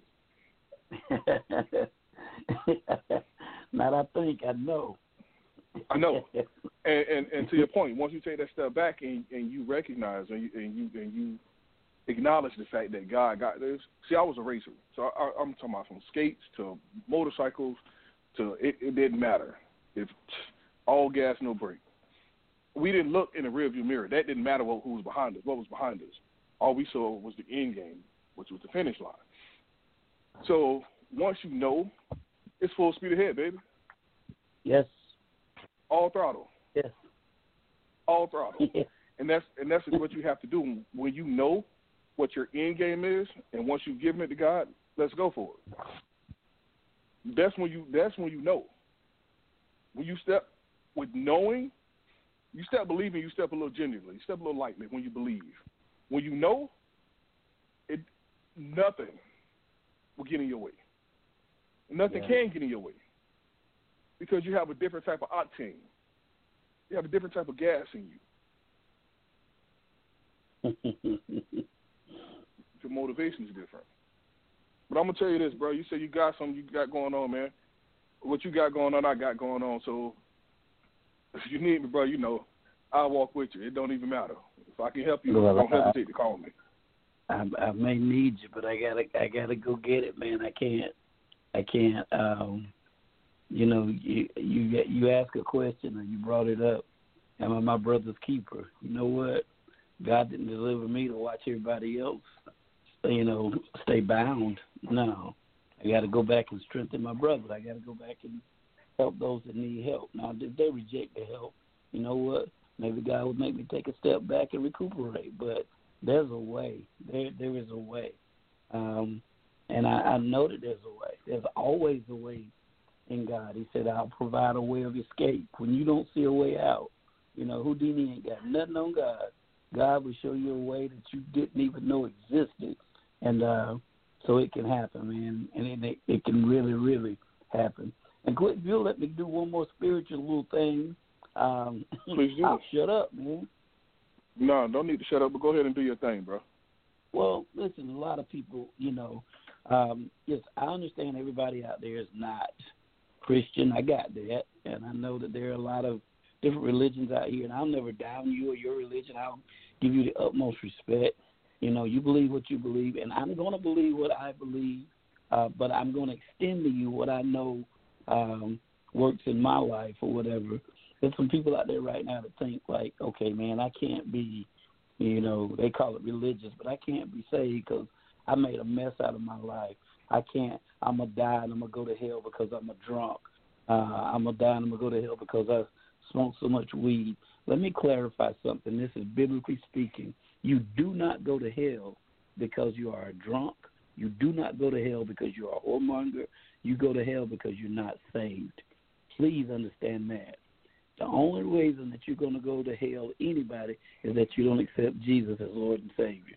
So, in other words, what I'm saying is this whenever I get into heaven and I go up there, it ain't going to be a place for a perfect person. It just means I've been forgiven for the things that I have done and I'm doing even right now.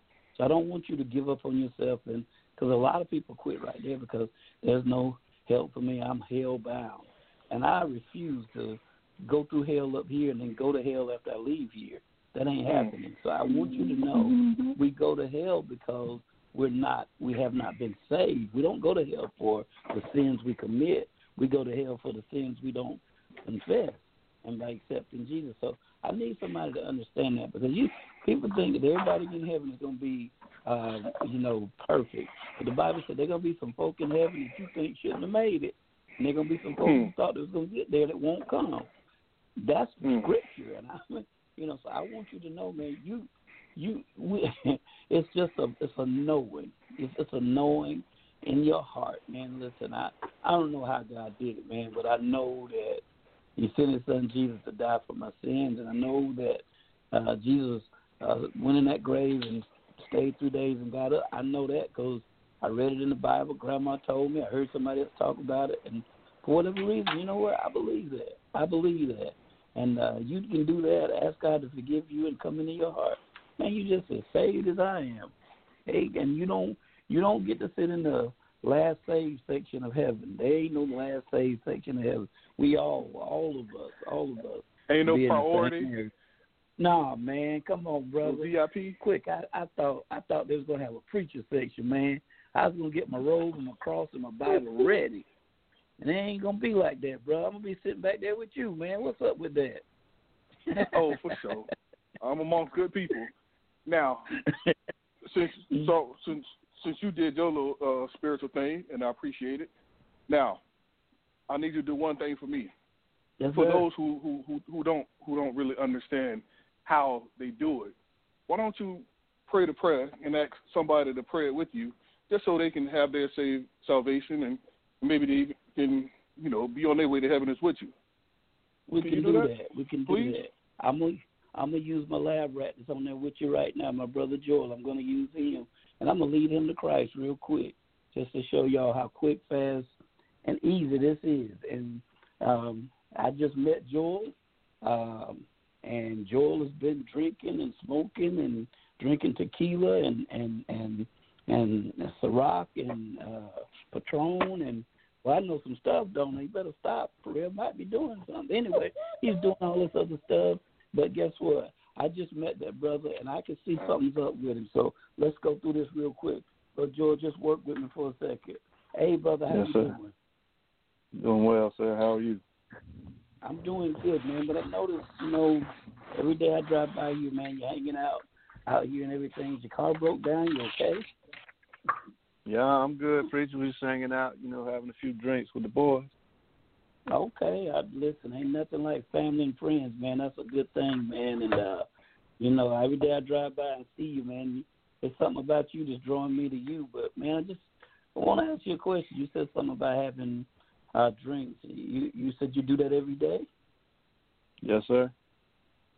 Okay, well, Every day. just out of curiosity, man, because you know what, I've never really been around anybody that would be that honest with me. So I want to thank you for doing that. But what what what makes you do it, man? Is it enjoyment? Is it good? What what is it, man? Because I want to be able to help people and understand them. And so, what? Why do you do it every day? I tell you, it's like a release for me, uh, Pastor. It, uh, it it it it makes me feel better. It, it, makes me relieve it relieves all the stress I've had from the day, and uh, just gets me at a good place. And I could definitely, definitely understand that. But I got two things to ask, man. You said relief and all of that. What do you need relief for? Is is something I don't know something going on, man? Because I know it get get rough around me and my kids and me and my wife and me and my job. Uh, you know, everything going okay, man? That's just good. It's just you know just the stress of life and um, just having so much on your shoulders all at one time. It just that's just a way of escaping from it. Yeah, yeah, I, I I understand that. But you know what, man? I I I, I happen to see your kids, man. You got a beautiful daughter, man, a beautiful son, man. I'm telling you, uh, that's some bright kids, intelligent kids, man. And uh, you know, the apple don't fall too far from the tree. They had to get it from somebody, man. So you're a great dad, man. But you know, I want you to be here for them, man. You know, I want you to be, you know, here for them. I I I don't know exactly what you know the the drinking will do to you, man. But I want you to be here, man, to for your uh kid walk your daughter down the aisle and I want you to be here to your grandkids and man, I want you to be able to just um enjoy your retirement things like that, man. That at the rate you're going, man, do you see any damage that could possibly happen with what you're doing? Yeah, I do, but I'm I'm tough. You know, if that's what happens, that's what happens. Know, really, you know, I I don't know how to stop doing what I'm doing. Wow, man. I listen. I trust me. I understand that. Let me tell you a little story, man. Um, I was there was something that I was doing that I'm just even literally embarrassed to say, man. I used to be a weed smoker, man, and and and uh, I was smoking it when it was called a nickel bag, man. That's that's what I was doing. I was doing it when I didn't know what I was doing. I was getting, you know, how for somebody else's supply, and we would, uh, you know, mess around and, and, and do things and, and blow each other up contact. I know you probably don't know what that is, but I'd turn that thing around and put it in my mouth and shoot it right back at him. And man, I'm embarrassed to say that, but you know what? I knew I needed to let it go. I knew it was killing me. It was starting to affect the way I was thinking and stuff. And man, you know what? Somebody came to me, just like I'm coming to you, and they told me, said, the only way you're gonna let this go is either it kills you or you God gonna have to take it from you. So I'm gonna share that with you, man. I hope it don't take your life because I want you here. But man, you know, do you believe God can take that thing from you? I heard about God, you know, and I've seen obviously if he's you a pastor now, you used to do that, so I guess he can. Yeah, no doubt about it, man. Listen, let me tell you what it takes. God is not somebody that's a million miles away. He's right there with you right now. He's he don't ever leave us, man. Matter of fact, that's the only reason you and I are still alive. We are here only because of God, man. And I didn't understand it, but after they explained it to me, you know, I accepted that. And so I want to offer you the same thing that was offered me, man. And you know, I just want to let you know God is real, and He loves you. He, you know, don't judge you or anything like that. And He wants to take that thing from you, but one of the things that he wants more than anything is before he gets your habit, he wants you. He wants you, and the way that he gets you is that you just got to acknowledge him, acknowledge that he's real, acknowledge that Jesus is his son, and all of that. If you can do this, man, let me tell you, God will get you, and then once he gets you, that means he's got your issue too. So, are you willing to try that? Yes, sir. I'll give it a shot. All right, man. Well, listen, I'm gonna say some things, and and and uh, I want you to repeat after me. Now, listen, I'm going to tell you where to read it at in the Bible. I'm going to pray with you, but I'm going to say some things to you. And if you believe it, I want you to repeat after me. Um, if you don't understand it, don't feel bad because I've been pastoring a long time and the stuff I still don't understand. But um, the first thing I want you to do is just uh, just pray this prayer. Say, Lord, Lord, I'm a sinner. I'm a sinner. Please forgive me for all my sins. Please forgive me for all my sins. Lord, I ask you, please, to come into my life. Lord, I ask you, please, to come into my life. Lord, I believe that Jesus is your son. Lord, I believe that Jesus is your son. And I believe that Jesus died on the cross for all my sins. And I believe. I believe that Jesus died on the cross for all my sins. I believe that he went into the grave and stayed three days. I believe that he went into the grave and stayed three days. And he got up with all power in his hands. And he got up with all power in his hands. And according to the Bible, according to the Bible, in Romans chapter 10 and verse 9, in Romans chapter 10, verse 9. It says, If I confess with my mouth,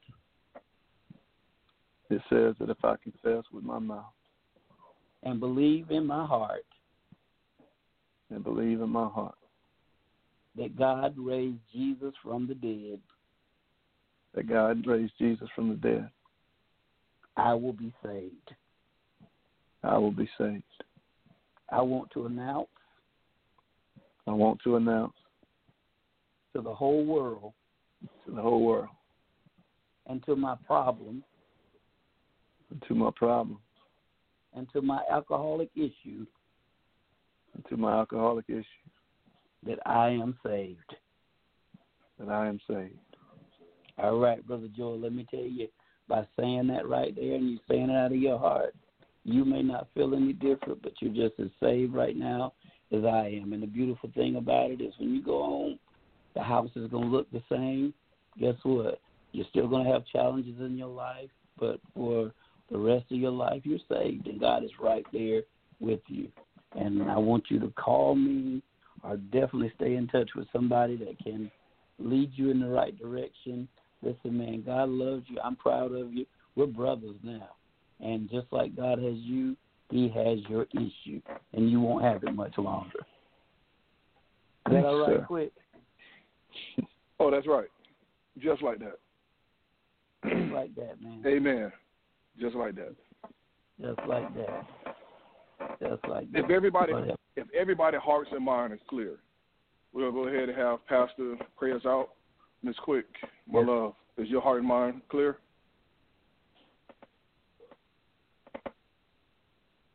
Yes, it is. Thanks. You're welcome. My brother, thank you for joining us. Is your heart and mind clear? Everything is clear, crystal clear. Thank you. Thank you, brother. Please feel free. We love having you on. Pastor, your heart and mind clear? yes, sir. Yes, sir. No doubt. And how about yours, Mr. Quick? My heart and mind is clear. And I All thank right. each and every one of you from the depth of me. Pastor, please pray us out. Lord, we thank you so much for all that we were able to discuss on tonight. Thank you so much, God, for life. I, I just thank you, God, and I thank you so much for the presence, your presence that I feel on this line tonight. I want to thank you that somebody, God, I believe, um, felt love tonight. Um, somebody, Lord, is going to give it another shot. I believe somebody, Lord, prayed that prayer along with us. Lord, help everybody on here to know that there's no such thing as a big sin or a little sin. Let them know that we've all sinned, but God still loves us all.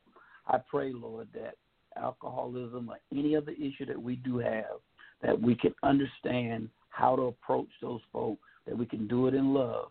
And whatever we do in love, the Bible said love will cover that sin. So thank you so much for this time tonight. I pray that you keep your hand on from the streets to the pulpit. Keep, keep your hand on the quick family, on my brother Joel, on myself. Lord, please help us to be vessels that you can use. Thank you so much. Keep us in your care and cover us all in your blood. It is in Jesus' name that I do pray. Amen. Amen. Amen. That concludes tonight's episode of From the Streets to the Pulpit. I'm your host, number one, with my, our panel, Miss Quick, and Pastor Robertson, and Dr. Twin in his absence, and our brother Joel, who steps in. We love you. Thank you. Tonight we talked about who am I to tell you that you're wrong. I can't tell you you're wrong. I'm no different than you. I'm no better than you. You're no worse off than me. But the difference is the standard that which we live by, which is God's standard. So only God can tell you that you're wrong. Seek Him first, and He will deliver you from whatever issue, whatever sin, whatever lifestyle, whatever life choices that you may be dealing with. Love God. Love your brother. Take care of one another. Be your brother's keeper and your sister. Stay safe. Peace.